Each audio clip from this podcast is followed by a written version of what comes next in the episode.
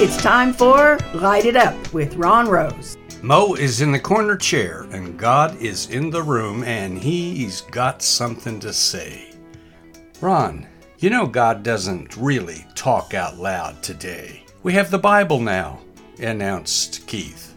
He was pretty confident about what God couldn't do. Hmm. Well, sorry, but He has spoken to me, and regardless of what you think, I know what happened to me.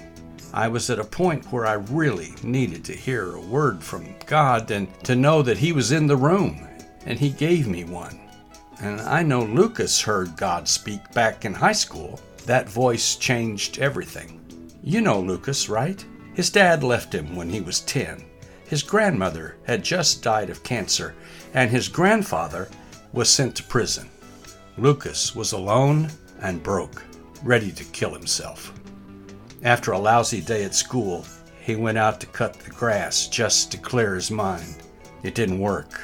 With an urge to commit suicide pounding inside his head, he desperately reached out to God. God, if you're real, then tell me something, because today I'm at the end. I need to know if you're real. After a few minutes of silence, Luke heard a voice, a gentle, calm voice. I want you to follow me, the voice said. Then God said it again Lucas, I want you to follow me. Lucas dropped to his knees and cried. The creator of the universe had heard his broken plea.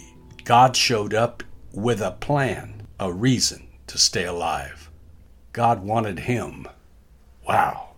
The only words that Lucas could find were thank you, thank you, thank you. Try to convince Lucas God doesn't speak.